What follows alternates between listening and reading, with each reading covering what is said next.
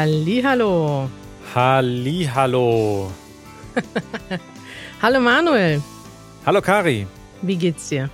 Ich äh, freue mich sehr, dass äh, wir einen Plan, den wir neulich erst geschmiedet haben, heute direkt in die Tat umsetzen. Oh ja, was ist denn das für ein Plan? Wir hatten vor ein paar Episoden den Nino aus der Schweiz zu Gast und haben damals vereinbart, dass wir einen Teil 2 machen. Und heute ist er wieder hier. Hallo Nino. Hallo Manuel, hallo Kari. Vielen herzlichen Dank für die Einladung. Ähm, das freut mich sehr, dass ich heute wieder bei eurem Podcast dabei sein darf. Es freut uns sehr, dass du hier bist. Das ist total schön, dass du jetzt schon wieder da bist. Wir kennen dich aus der vorletzten Nee, wann war das? Der vorvorletzte Easy German Podcast. Na, vor vier Episoden. 246. Vor vier Episoden. Im Easy German Podcast 246 warst du zu Gast und dort kannten wir dich auch schon, denn du warst auch schon in Easy German 335, unserem Video aus Zürich zu Gast. Du kommst aus Zürich, bist Deutschlehrer, arbeitest dort an der Hallo Deutsch Schule und du bist unser Kontaktmann in der Schweiz. Ja, genau. Nee, schön, schön, dass das wieder geklappt hat. ähm, und ja, immer eine Freude, äh, mit euch Podcast zu machen oder auch hoffentlich bald wieder ähm, unter die Leute zu kommen und auch wieder Interviews zu machen. Ähm, das macht Spaß. Ja, wir hatten beim letzten Mal darum gebeten, dass ihr uns Fragen schickt und eine haben wir bekommen und damit starten wir direkt. Eure Fragen.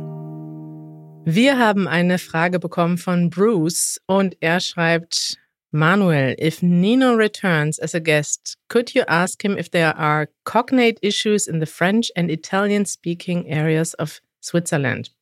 Wir haben uns eben ein bisschen vorher unterhalten und wir haben wir sind uns alle nicht ganz sicher, ob wir die Frage richtig verstanden haben. Cognate sind ja eigentlich verwandte Wörter. Also gibt es Probleme oder gibt es solche, ja, ist das ein Thema, dass es so verwandte Wörter gibt in, auch im Französischen, ähm, Schweiz, wie nennt man denn das? Das Schweizerdeutsch in Französisch, das Französisch in der Schweiz, das gesprochen wird, das Italienisch, das in der Schweiz gesprochen wird. Wir haben das so verstanden, ob es dort auch ähnliche Unterschiede gibt. Wir haben ja letztes Mal darüber gesprochen, wie unterschiedlich die Sprachen sind. Die deutsche Sprache, die in Deutschland gesprochen wird, die deutsche Sprache, wie sie in der Schweiz gesprochen wird. Und die Schweiz ist aber ein multilinguales Land. Es gibt dort auch Italienisch und Französisch als Amtssprachen und haben die ähnliche Unterschiede ähnlich starke Unterschiede wie Deutschland und die Schweiz? Oder ist das Italienisch, was in Italien und der Schweiz gesprochen wird, total gleich? Nino. Ja, also ich habe das auch so verstanden und um die Frage zu beantworten, es gibt leichte Unterschiede, ähm, aber nicht so große wie jetzt im Deutschen. Das heißt, äh, im Französischen gibt es äh, die, die zum Beispiel, wie sie zählen, ja, dann gibt es ähm, in, in Frankreich sagt man zum Beispiel für 80 4 mal 20. Mhm. Und in, in, der, in der Schweiz, in der französischen Schweiz, wird dann wirklich das Wort 60 gesagt. Also das ist so ein kleiner Unterschied, den ich kenne. Ich bin ehrlich gesagt auch 60 ein, oder 80? Äh, 80, Entschuldigung, genau. Also 80 und sonst wäre, glaube ich, 80 äh, dies oder irgendwie sowas, genau. Ähm, das, mein Französisch, seht ihr, ist auch schon ein bisschen eingerostet, aber daran erinnere ich mich noch.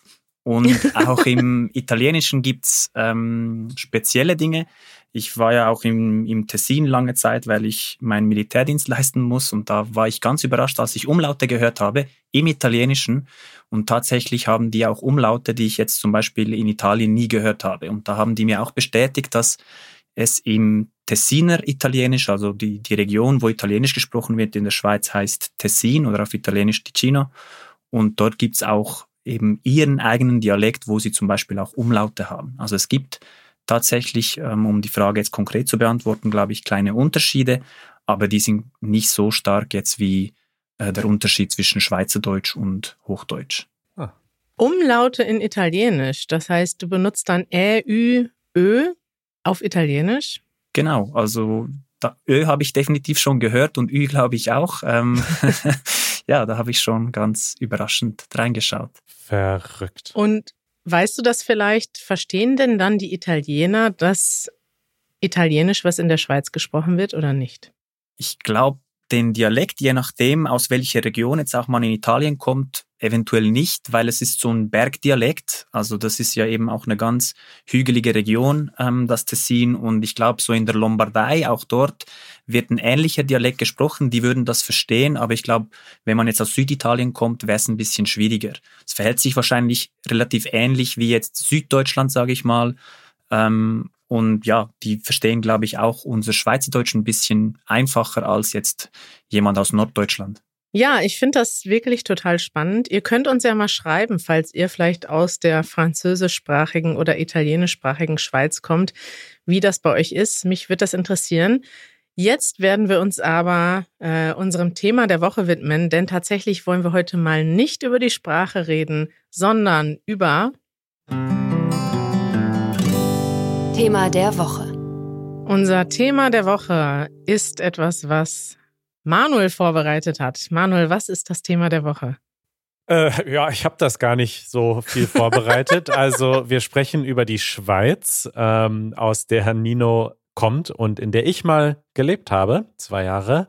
Und Nino, du hast vorgeschlagen, dass wir erstmal über ein paar Stereotypen sprechen, Stereotype, Vorurteile. Ähm, und das stimmt ja, ne? wenn man an die Schweiz denkt, ich glaube, das ist weltweit so, dann gibt es bestimmte Dinge, die einem sofort in den Kopf kommen. Und vielleicht das Größte oder das, was mir als erstes einfällt, ist das Reichtum und das Bankenwesen. Also man weiß, dass ähm, viele, viele Banken aus der Schweiz kommen. Es gibt das ähm, berühmte Bankengeheimnis in der Schweiz und man denkt, dass alle Schweizer automatisch reich sind. Ist das so? ja, es ist bedingt richtig. Also was du angesprochen hast mit den Banken stimmt natürlich. Die Banken spielen hier eine ganz große Rolle. Ähm, aber dass alle Schweizer und Schweizerinnen reich sind, das stimmt definitiv nicht. Ich glaube, ähm, der Stereotyp kommt halt davon, dass man ja, wenn man reist oder wir Schweizer reisen, und da haben wir halt den Vorteil, dass ähm, die Löhne hier in der Schweiz sehr, sehr hoch sind im Vergleich mit anderen Ländern. Und so können wir uns dann im Urlaub auch relativ viel und ja, auch ein bisschen äh, viel leisten, wir können viel ausgeben und dann kommt halt schnell der Eindruck, dass man denkt, oh ja, die Schweizer, die haben es aber dick im Portemonnaie. Aber wenn man sich dann halt eben so die Lebenskosten ähm, auch vergleicht, die wir hier in der Schweiz haben, dann ja, dann kommt man, glaube ich, auf die Welt. Ich kann mal so ein bisschen einen Vergleich ähm, machen oder euch zeigen, wie das sich so ungefähr äh, im Verhältnis aussieht. Ich habe mal ein bisschen recherchiert und geschaut, was ist denn so der Durchschnittsverdienst ähm, in der Schweiz. Und mhm. da liegt man ungefähr mit 6.500 Schweizer Franken. Also das ist ein bisschen ja, ein bisschen weniger jetzt in Euro, vielleicht 6.200 Euro pro Monat ist da so das Durchschnittsgehalt. Wow. Und das klingt ja nach ziemlich viel, ähm, würde ich jetzt mal behaupten. Brutto ja. oder netto? Äh, brutto. Brutto, okay. Brutto. In Deutschland liegt das Durchschnittsgehalt bei 3.090 Euro brutto, also mhm. ungefähr die Hälfte. Genau, Genau. Aber wenn man sich halt eben auch die Lebenshaltungskosten anschaut, jetzt auch mit Wohnungen und Versicherungen und so weiter, dann kommt man da eben halt locker auf 3500 Franken, sage ich mal. Ähm, das heißt, die Hälfte ist dann schon weg und je nachdem, was dann sonst noch für unerwartete Kosten kommen, wenn man zum Beispiel zum Zahnarzt gehen muss, dann ähm, ja, ist es auch ganz, ganz teuer. Und dann bleibt am Ende doch nicht so, so viel übrig. Vielleicht dann ja im Schnitt 1000 bis 1500 Franken ähm, bleiben dann übrig. Ich weiß nicht, ich würde jetzt mal behaupten, in Deutschland verhält sich das dann ähnlich mit dem, was so übrig bleibt oder doch nicht? Hm, weiß ich nicht. Kommt drauf an. Vielleicht, wenn du 3000 Euro im Monat verdienst, geht vielleicht auch knapp ein Drittel für, naja, dann bleibt erstmal von den 3000 Euro netto vielleicht 2000 Euro, dann gibst du vielleicht 700 Euro für die Miete aus. Dann hast du noch natürlich andere Ausgaben. Dann bleiben vielleicht so weiß nicht, 500, 600 Euro übrig, würde ich sagen. Mhm. Vielleicht nicht so viel. Mich hat jetzt überrascht, dass der Zahnarzt so viel Geld kostet. Habt ihr denn keine Krankenversicherung dafür? Nein, das ist halt eben äh, wirklich schade, ähm, dass hier äh, der Zahnarzt nicht in der Versicherung drin ist. Also man kann eine Zusatzversicherung machen, aber die kostet dann auch wahnsinnig viel. Von daher, wenn man sagt, ja, man muss, man soll sich ähm, regelmäßig die Zähne putzen, das ist bei uns hier extrem wichtig, äh, nicht nur für die eigene Gesundheit, sondern auch fürs Portemonnaie. Das ist immer wichtig, Nino. Das ist unabhängig vom Land sehr wichtig. Ja. Wow. Genau. Das wusste ich schon Ja. mal nicht, dass man in der Schweiz immer für seinen Zahnarzt selber bezahlen muss. Mhm. Und ich denke vor allem, jetzt kommt mein Stereotyp, ich denke bei der Schweiz immer an Käse und Schokolade. Das heißt, da braucht man auch schnell einen Zahnarzt, oder? Genau, und dieses Stereotyp stimmt auch. Ähm, wir essen extrem viel Käse, wir haben auch sehr, sehr guten Käse. Ähm, Gerade jetzt ist ja auch die, die Fondue-Zeit und die Raclette-Zeit. Ähm, das sind ja zwei Spezialitäten, die wir haben, ähm, die, die ja aus äh, Käse bestehen, äh, hauptsächlich. Und ja, äh, das, das ist definitiv so. Schokolade ähm, natürlich auch. Darauf sind wir auch sehr, sehr stolz. Wobei ich weiß jetzt nicht im Vergleich oder ist das vielleicht auch nur pers- ein persönlicher Eindruck, so viel Essen tun wir dann, glaube ich, nicht. Also wir, ähm, genau, es ist dann manchmal Es so. ist zu teuer. ja, ich glaube, im Ausland ist es viel teurer als hier. Ähm, aber genau, vielleicht denken wir da dann unbewusst an den Zahnarzt und denken, oh, vielleicht doch nicht. Ja. Ja. Manuel, wie viel Schokolade hast du noch mal gegessen? Wir haben da mal so einen Vergleich gemacht und ich war geschockt. Du sagtest, glaube ich, du isst drei Tafeln Schokolade pro Woche. Ja, ich habe früher sehr viel Schokolade gegessen, ähm, mache das auch immer noch manchmal, aber ja, es ist, äh, es gibt sehr gute Schokolade in der Schweiz. Äh, kommen wir mal zum nächsten äh, Stereotyp, ähm, die Mehrsprachigkeit. Wir haben ja viel über die Sprachen gesprochen und du hast ja schon mit deinen Französischkenntnissen geglänzt hier. Ähm, sind denn alle Schweizer oder die meisten Schweizer wirklich mehrsprachig und sprechen neben dem Deutschen auch noch Französisch und Englisch und Italienisch oder wie, wie ist das so? Hast du da Zahlen zu?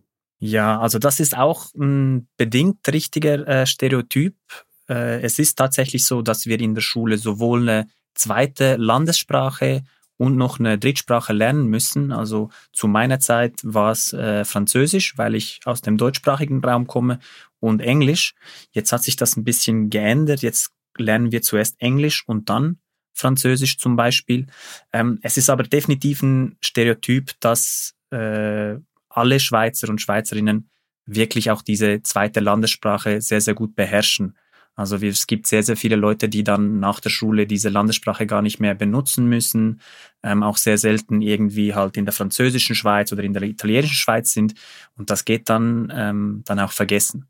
Und jetzt dominiert vor allem ähm, das Englische hier als Zweitsprache, ähm, weil es auch sehr, sehr viel bei der Arbeit benutzt wird. Ich habe da eigentlich auch nicht ganz viele Zahlen gefunden. Das Einzige, was ich gefunden habe, ist, dass äh, knapp 70 Prozent aller Schweizer und Schweizerinnen eine zweite Sprache ähm, regelmäßig benutzt. Hm. Und jetzt kommt es natürlich ein bisschen drauf an, meistens Englisch wegen der Arbeit ähm, oder dann halt eben Französisch oder Italienisch. Okay. Und sind das dann vor allem die internationalen Unternehmen, die sich in der Schweiz niedergelassen haben, wo man Englisch spricht? Oder spricht man in Schweizer Unternehmen mittlerweile auch Englisch, weil es viele ausländische ArbeitnehmerInnen gibt? Ich glaube tendenziell eher internationale Unternehmen, aber das ist schon auch möglich, dass jetzt in Schweizer Unternehmen, ähm, weil es ja auch viele Migrantinnen und Migranten in der Schweiz gibt, ähm, dass man dann auch äh, ja aus pragmatischer Sicht ähm, aufs Englische wechselt.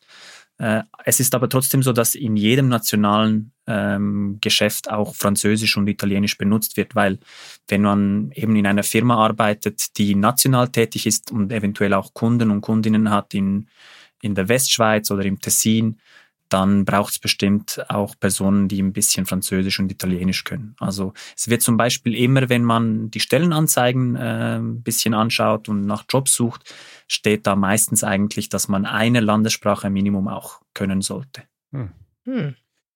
Was mich interessiert, das ist vielleicht jetzt schon vorgegriffen für ein Thema, was vielleicht später noch kommt, ist, gibt es denn zwischen den verschiedenen Sprachen auch zum Beispiel soziale Unterschiede? Ist es so, dass es in der deutschsprachigen Schweiz, dass dort die ganzen Firmen sitzen und die Menschen mehr Geld haben?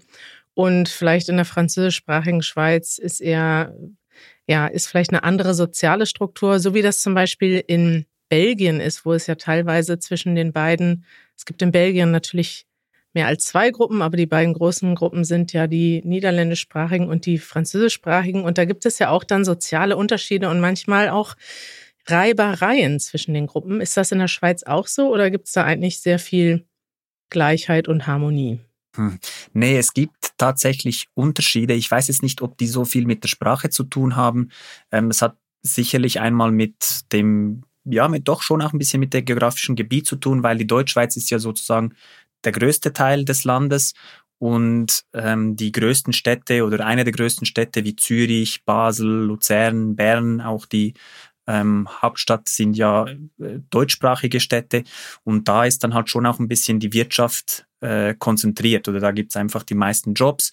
Von daher ist zum Beispiel das Tessin, also die italienische Schweiz, ähm, genau dort gibt's ganz viele, die halt eben auch auf Stellensuche sind, die dann im Tessin jetzt ist nicht sehr ein wirtschaftsstarker Kanton, die dann eben in die, in die Deutschschweiz ziehen.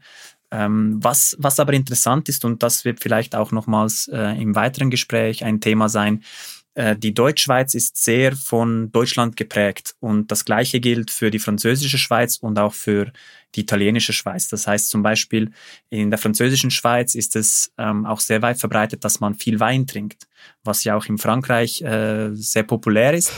und ähm, genau, und das, das sieht man. Also solche Eigenschaften, äh, die eher zu Frankreich oder wo man, wo man so an Frankreich denkt oder auch ähm, wo man an Italien denkt und die auch im Tessin anzutreffen sind, das gibt es schon. Ja, dann, äh, bevor wir auf die Geschichte eingehen, noch zwei kleine Vorurteile beziehungsweise Dinge, die ich auch besonders interessant fand, als ich dort gelebt habe. Das eine ist das Zugsystem. Da können wir, glaube ich, einfach ganz ehrlich sagen, dass es ein sehr, sehr gutes Zugsystem gibt. Ich erinnere mich, also ich habe damals in Basel gelebt, direkt an der, äh, an der deutsch-schweizerischen Grenze. Und das heißt, da kamen dann auch viele Züge an, an dem Basler Bahnhof aus Deutschland. Und wenn die mit einer Verspätung ankamen, dann stand auf der, äh, auf der Anzeigetafel in Basel immer sowas wie fünf Minuten Verspätung aufgrund einer Verspätung auf deutscher Seite. Also da wurde extra auf der Anzeigetafel darauf hingewiesen, dass Deutschland bzw. die Deutsche Bahn schuld ist an dieser Verspätung, denn in der Schweiz gibt es relativ wenige Verspätungen. Kannst du das bestätigen, Nino? Ja, das kann ich. Genau. Also es ist auch mir immer, äh, am Anfang ist es ja irgendwie normal und wenn man dann im Ausland ist und reist und dann wieder zurückkommt ähm, und das dann so ein bisschen vergleicht, dann ja, ist man schon, ja. äh, wie soll ich sagen, merkt man schon, wie gut eigentlich das Zugsystem hier funktioniert und wie pünktlich die Züge auch kommen. Allerdings wir haben uns letztens darüber beschwert, wie teuer das Zugfahren in Deutschland ist und tatsächlich ist es in der Schweiz natürlich nochmal teurer. Also hat natürlich auch seinen Preis, so ein tolles System. Ja, und was mich noch äh, überrascht hat, ist das oder war, dass es ähm, sehr, sehr viele Waffen gibt in der Schweiz. Äh, die Schweiz ist tatsächlich eins der Länder mit dem höchsten Waffenbesitz pro Kopf. Ähm, ich habe da jetzt keine genaue Zahl, aber ich ähm, weiß, warum das so ist. Kannst du es uns erklären, Nino? Weißt du, also du weißt es natürlich. Äh, wieso gibt es so viele Waffen in Schweizer Haushalten? Ja, das hat einen einfachen Grund. Ich bin ehrlich gesagt überhaupt nicht stolz darauf. Aber in der Schweiz ist es ja so, dass wir obligatorischen Wehrdienst haben, also Militärdienst. Alle ähm, männlichen Bürger müssen äh, Militärdienst leisten und die Frauen dürfen Militärdienst leisten. Und dann, wenn man dann entlassen wird vom Militärdienst, dann muss man die Waffe mitnehmen. Ähm, zum Glück ohne Munition. Also man darf keine Munition mitnehmen, aber die Waffe soll dann. Mittlerweile. Genau. Das war früher auch anders, das stimmt. Ähm, zum Glück hat man das geändert und jetzt liegt die Waffe einfach zu Hause und da sammelt sich ein bisschen Staub an. aber genau, äh, bei vielen äh, jungen äh, Bürger und Bürgerinnen der Schweiz äh, gibt es eine Waffe im Haushalt. Hä, und was macht man dann mit dieser Waffe zu Hause? Ja, ich glaube, das, das ist eigentlich eine Tradition, wie gesagt, das kommt vom früher, wo man halt eben, ähm, je nachdem, wenn, wenn was passieren würde, hätte man halt eben die Waffe bei sich und könnte sich sozusagen bis zur nächsten Kaserne durchschlagen. Jetzt ist es mehr einfach so, dass man, man muss jährlich ähm, mit der Waffe schießen gehen, also dann auf den Schießstand und schießen, dass man halt eben nicht aus der Übung kommt.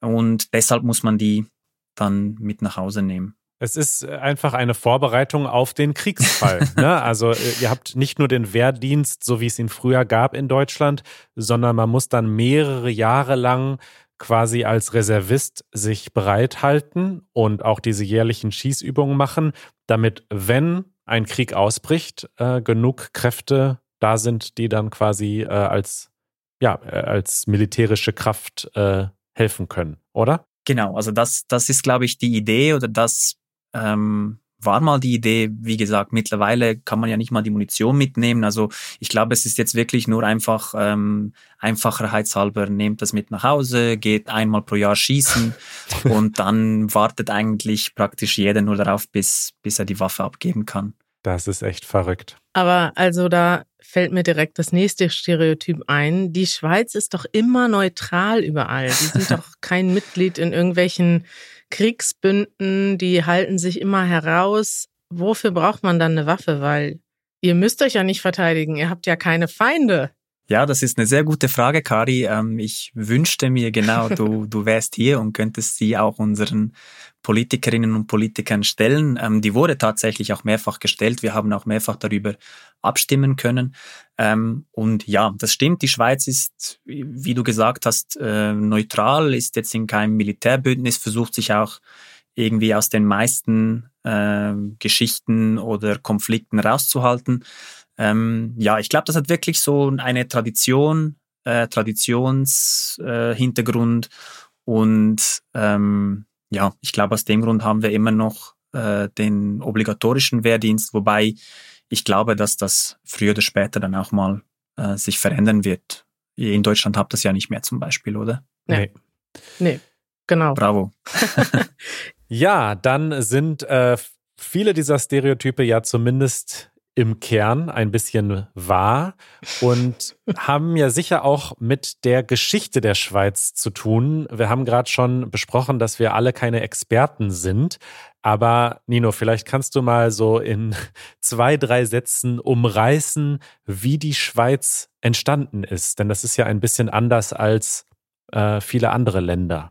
Ja, richtig, genau. Also ich glaube, auch das, was wir vorhin besprochen haben mit den Waffen, äh, kann sich sehr gut mit der Entstehung der Schweiz äh, beschäftigen, weil die Entstehung der Schweiz kommt ja eigentlich von einem Verteidigungsbündnis. Es haben sich nämlich so die drei äh, Gründerkantone, ähm, Kantone sind sowas wie in Deutschland jetzt die Bundesländer, zusammengetan und haben sich abgesprochen und gesagt, komm, lasst uns doch äh, uns gegenseitig verteidigen, wenn da jemand angreift. Und dann haben sich so Schritt für Schritt immer mehr Kantone ähm, dazu äh, getan und schlussendlich sind wir jetzt bei 26 Kantonen, ähm, die jetzt die ganze Schweiz bilden.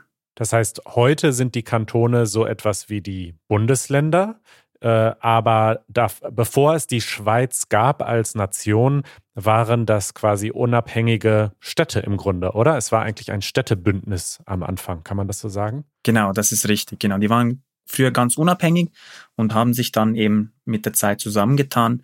Und es ist relativ ähnlich, glaube ich, auch wie in Deutschland zumindest, was die Bundesländer angeht. Das heißt, hier in der Schweiz hat jeder Kanton seine eigenen Gesetze, seine eigenen Regeln. Sogar jede Gemeinde hat ihre eigenen Regeln. Und das ist etwas, was in der Schweiz sehr, sehr wichtig ist, diese ähm, Autonomie, dass wirklich jede Gemeinde, jeder Kanton ähm, äh, ihre eigenen Gesetze hat und das hat auch etwas damit zu tun, wie das Land auch ein bisschen geografisch aufgeteilt ist. Es gibt Städte oder äh, Gebiete, die sind halt in den Alpen, in den Bergen, ähm, andere im, im Flachland und auch die Bevölkerung ist ein bisschen anders aufgeteilt. Also es gibt eine größere ländliche Bevölkerung in gewissen Kantonen und eine, äh, ja, einen Großteil an städtischer Bevölkerung in anderen Kantonen. Ich finde das wirklich spannend, weil wir reden ja hier im Podcast auch öfters mal über die deutsche Politik und den bekannten Föderalismus in Deutschland. Und Ja, ich kenne mich nicht so gut aus in der Schweiz, aber ich habe das Gefühl, dass dieser Föderalismus dort viel stärker ist. Es gibt ja auch viel mehr direkte Demokratie in der Schweiz. Sehr viele Sachen stimmt ihr einfach ab. Also jetzt zum Beispiel, wenn man sich in Deutschland anguckt, die Corona-Ordnung, die wird dann entweder von der Bundesregierung bestimmt oder von den Landesregierungen. Also das entscheiden dann die entweder die lokalen oder nationalen Regierungen. Aber ihr habt dann teilweise Bürgerbefragungen. Also ihr habt jetzt selber abgestimmt, dass ihr strengere Corona-Regeln haben möchtet. Genau, also das ist die Idee der direkten Demokratie. Es gibt zwar das Parlament und die entscheiden auch Gesetze und diskutieren auch Gesetze, aber wir haben dann immer die Option, entweder per Referendum, also wenn wir jetzt mit einem Gesetzesentwurf nicht einverstanden sind, können wir das vors Volk bringen und jeder äh, mündige Bürger darf dann abstimmen, oder wir können auch äh, Initiativen haben, also Ideen, die wir dann ähm, vortragen und dann auch wieder das ganze Volk darüber abstimmen kann. Und das ist ein großer kultureller Unterschied, finde ich. Denn in Deutschland hat man doch also eher das Gefühl, ja, wir haben eine Regierung gewählt und die soll uns jetzt mal vertreten und dann können wir sie kritisieren. Das macht man natürlich gerne in Deutschland. Aber es ist nicht so sehr das Gefühl, okay, wir bestimmen jetzt alles mit, sondern wir ähm, ja, haben solche Entscheidungen zum Beispiel, die, die treffen wir selten selber. Es gibt zwar in Deutschland theoretisch auch Referenten, vor allem auch in Lo Gemeinden lokal, aber dann kann man zum Beispiel darüber abstimmen, ob ein Platz umbenannt wird oder, oder ja. sowas. Aber es gibt dann keine großen Themen, die von den Menschen direkt bestimmt werden. Ja, also das ist etwas, was ich auch äh, sehr, sehr schätze hier an der Schweiz. Es ist vielleicht ein bisschen weniger effizient jetzt wie zum Beispiel in Deutschland, wenn das halt direkt in, in, äh, im Parlament auch diskutiert, entschieden wird und dann sozusagen auch durchgeführt wird. Das bleibt, braucht hier in der Schweiz immer ein bisschen mehr Zeit, aber im Endeffekt sind wir schon froh, wenn wir dann auch wirklich unsere Stimme ähm, geben dürfen und auch unsere Meinung mitteilen können. In Deutschland äh, geht man ja in der Regel alle vier Jahre zur Bundestagswahl und dann vielleicht gibt es noch mal einen anderen Termin mit äh, lokalen Wahlen, ähm, entweder auf die Stadt bezogen oder aufs Bundesland bezogen oder die Europawahl. Ja, das sind ich, schon drei, Manuel. Ja, gut, aber man, oft fallen die ja auch zusammen. Also ich würde mal sagen, so im Schnitt geht man vielleicht alle zwei oder drei Jahre wählen in Deutschland. Äh, vielleicht alle zwei Jahre. Wie oft gehst du wählen im Schnitt, Nino? Also wir wählen ja unsere, unser Parlament alle vier Jahre. Ja. Ähm, das machen wir. Und dann das Parlament wählt dann so die sieben Bundesräte. Wir haben ja auch keinen Kanzler oder Kanzlerin, ähm, wie ihr das in Deutschland habt, sondern wir haben dann einfach ein Gremium von sieben Leuten, das sind die sieben Bundesräte und die... Das finde ich mega sympathisch. Genau, die sind sozusagen dann die ausführende Kraft, also die Exekutive und jeder von ihnen hat dann auch ein Departement. Also dann gibt's jemand, der ist zuständig fürs Justizdepartement, jemand fürs Außendepartement und das ist dann sozusagen wie in einem, wenn man das zum Beispiel mit einer Firma vergleicht, gibt's ja auch die verschiedenen Abteilungen sozusagen und jeder ist der Abteilungsleiter von seiner Abteilung. Ähm, aber wir haben kein Staatsoberhaupt jetzt so, wie es die anderen Länder haben. Wir haben, wir wählen jährlich ein Staatsoberhaupt jetzt, aber das hat nur repräsentative Funktion. Also wenn jetzt ein Staatsbesuch kommt und so, würde diese Person dann das machen, aber hat jetzt nicht mehr Macht als jemand anderes. Das ist so krass, das ist mir noch nie aufgefallen, ehrlich gesagt. Ich habe gerade gegoogelt, während wir äh, gesprochen haben, weil ich dachte, hä, bin ich doof? Ich weiß gar nicht, wer das Schweizer Staatsoberhaupt ist. Und ich weiß das wirklich nicht. Das ja, weil es sieben sind die, und die wechseln ständig. Das kann man sich nicht merken. Wahnsinn. Das heißt, ihr habt einen Bundespräsidenten, dessen Namen ich auch noch nie gehört habe, mhm. den ich gerade gegoogelt habe. Der heißt Guy Parmelin. Mhm. Parmelin, ja, das ist Parmelin. Französisch, genau. Aber wie gesagt, er hat jetzt nicht irgendwie viel mehr Macht oder ja, sondern er ist einfach, wenn jetzt Staatsbesuch kommt, was weiß ich, jetzt äh, Herr Scholz zum Beispiel mal in die Schweiz kommt, dann würde er ihn empfangen. Mhm. Ähm, aber er hat jetzt nicht irgendwie mehr zu sagen oder ist jetzt irgendwie der Chef, sondern das wird eigentlich dann immer zu siebt ähm, besprochen und es sind halt eben sieben, damit es immer auch eine Mehrheit gibt. Ja. Wow.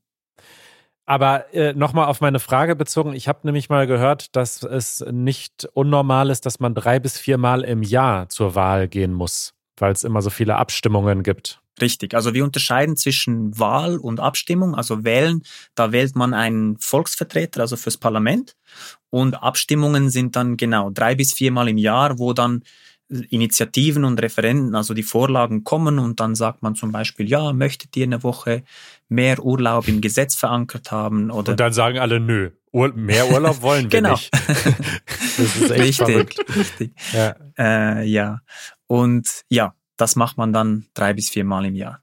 ja. Spannend. Spannend. Was war die letzte Abstimmung, die du gemacht hast, wo du gewählt hast? Äh, die letzte war, genau, das war diese Covid, äh, die Corona-Maßnahmen.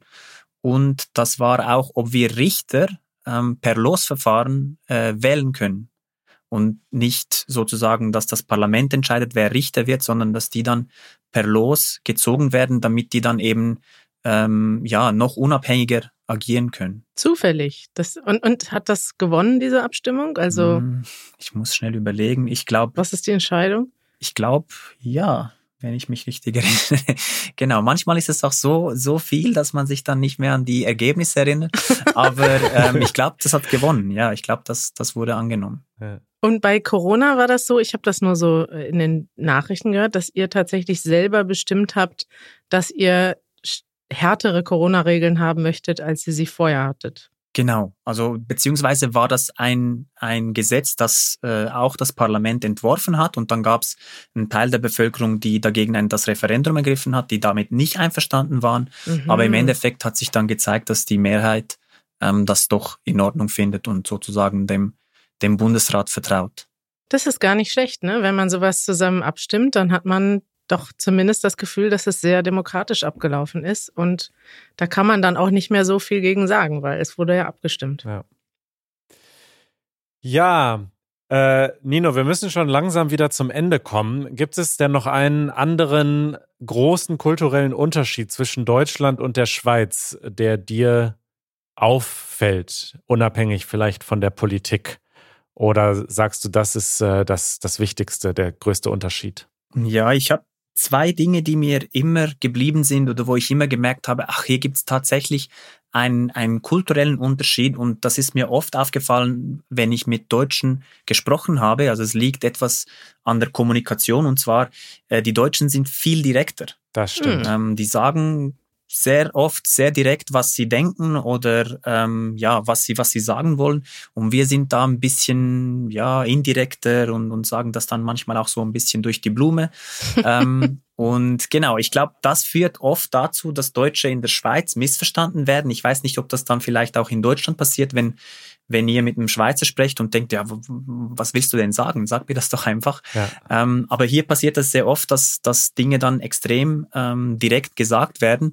Und für uns ist das dann so ein bisschen fast schon ja zu direkt ähm, und kann manchmal dann eben auch, je nachdem, in welchem Ton das noch gesagt wird, ja fast schon ein bisschen ähm, frech wirken. Und Unhöflich, ja. genau, genau. Ja, ist ein, das gleiche, der gleiche Unterschied zwischen Deutschland und Österreich auch. Also die Deutschen sind doch deutlich direkter und sagen immer direkt ihre Meinung. Und das, ja, ich habe da auch selber schon einige Konflikte durchgehabt mit anderen Menschen in anderen Ländern. Ich glaube, die Niederländer, die sind noch direkter als wir Deutschen. Da fühlt man sich dann als Deutscher so, wie du dich in Deutschland fühlst. Ja, Okay. Genau. Und was war der zweite Punkt? Ähm, der zweite Punkt ist auch etwas, ich glaube, äh, wir haben das letztes Mal auch ein bisschen angeschnitten, dass wir kriegen ja sehr, sehr oft mit, was in Deutschland passiert. Wir hängen auch sehr äh, stark von Deutschland ab, zumindest auch wirtschaftlich. Und wir wissen natürlich, dass Deutschland ein sehr, sehr großes Land ist, eine sehr starke Wirtschaftsmacht auch. Und ich glaube, es hat sich hier in der Schweiz so auch eine gewisse Rivalität gebildet. Hm. Ähm, man kann das, glaube ich, sehr gut auch in einer Familie vergleichen, wo der kleinere Bruder manchmal den älteren oder den größeren Bruder da auch bezwingen möchte. Und das habe ich schon auch gemerkt, dass das gibt es dann im Sport oder halt irgendwo, ja, wo man merkt, okay, da äh, tritt man jetzt gegen Deutschland an. Und da freut man sich dann schon, wenn man einmal auch Deutschland besiegen kann, weil ich glaube, in den meisten Disziplinen ähm, ist das leider, leider nicht der Fall. Und ähm, ja, das ist mir auch so ein bisschen aufgefallen. Ich weiß nicht, ob das jetzt kulturell ist oder ob das einfach eine, eine Eigenschaft ist, die wir haben, ähm, dass wir uns sozusagen gegen den großen Nachbarn durchsetzen möchten. aber ähm, das fand ich noch interessant. Ja. Das betrifft viele andere EU-Länder. Ich kriege das sehr oft mit, wenn wir auch zum Beispiel mit Freunden in Polen reden, dann wissen die ganz genau, dass letzte Woche äh, Polen Deutschland im Handball Frauen-Halbfinale besiegt hat. Und in Deutschland hat das fast gar keiner mitbekommen. Das ist tatsächlich ja immer ein Phänomen, glaube ich, zwischen größeren und kleineren Ländern. Vor allem, wenn man so ein bisschen sich selber in der Perspektive zum anderen ja anders wahrnimmt, ne, weil man dann tatsächlich so ein bisschen wie großer Bruder, kleiner Bruder ist und ja. kann ich mir total vorstellen, dass Deutschland da einfach nervt, weil wir ein großes Land sind und vielleicht selber gar nicht so sehr auf die kleineren Länder achten. Oder es nervt vielleicht auch deswegen, weil, wie du schon gesagt hast, für Deutschland ist es oft auch eine Selbstverständlichkeit, dass man gewinnt. Man ist es sich auch sehr oft gewöhnt, dass man, ähm, dass man halt eben gewinnt und, und, mhm. und dann ist das manchmal auch so ein bisschen fast, oder kommt das auch so ein bisschen fast arrogant rein, wenn man dann sagt, ah, okay, ja, Deutschland gewonnen, ja gut, ähm, logisch, kenne ich. Und dann denkt man so, ach, das ist jetzt ein bisschen arrogant für uns, weil wir es wahrscheinlich auch nicht ja, so oft, die Nerven. oft kennen, genau.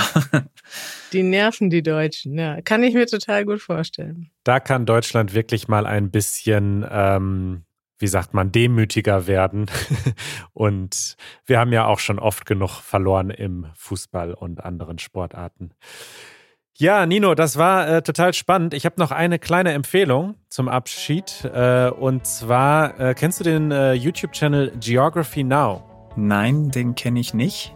Das ist ein Kanal, den habe ich während meiner Weltreise viel geschaut. Und zwar machen die eine, ähm, ein Porträt, eine Zusammenfassung äh, für alle Länder der Welt in alphabetischer Reihenfolge und das schon seit vielen Jahren. Und mittlerweile sind sie bei S angekommen und haben gerade vor ein paar Wochen das Video über die Schweiz, Switzerland, oh, veröffentlicht. okay. Und äh, ja, das ist ein sehr besonderer humoristischer Stil, aber ich äh, finde die Videos toll, weil da ganz viele Infos in kurzer Zeit drin stecken. Das verlinken ah. wir nochmal in den Show Notes. Toller Kanal. Und ähm, ansonsten würde ich sagen, Nino, wir haben noch viel zu besprechen. Irgendwann müssen wir einen Teil 3 machen. Wir sind so über die Themen jetzt hier gerast heute.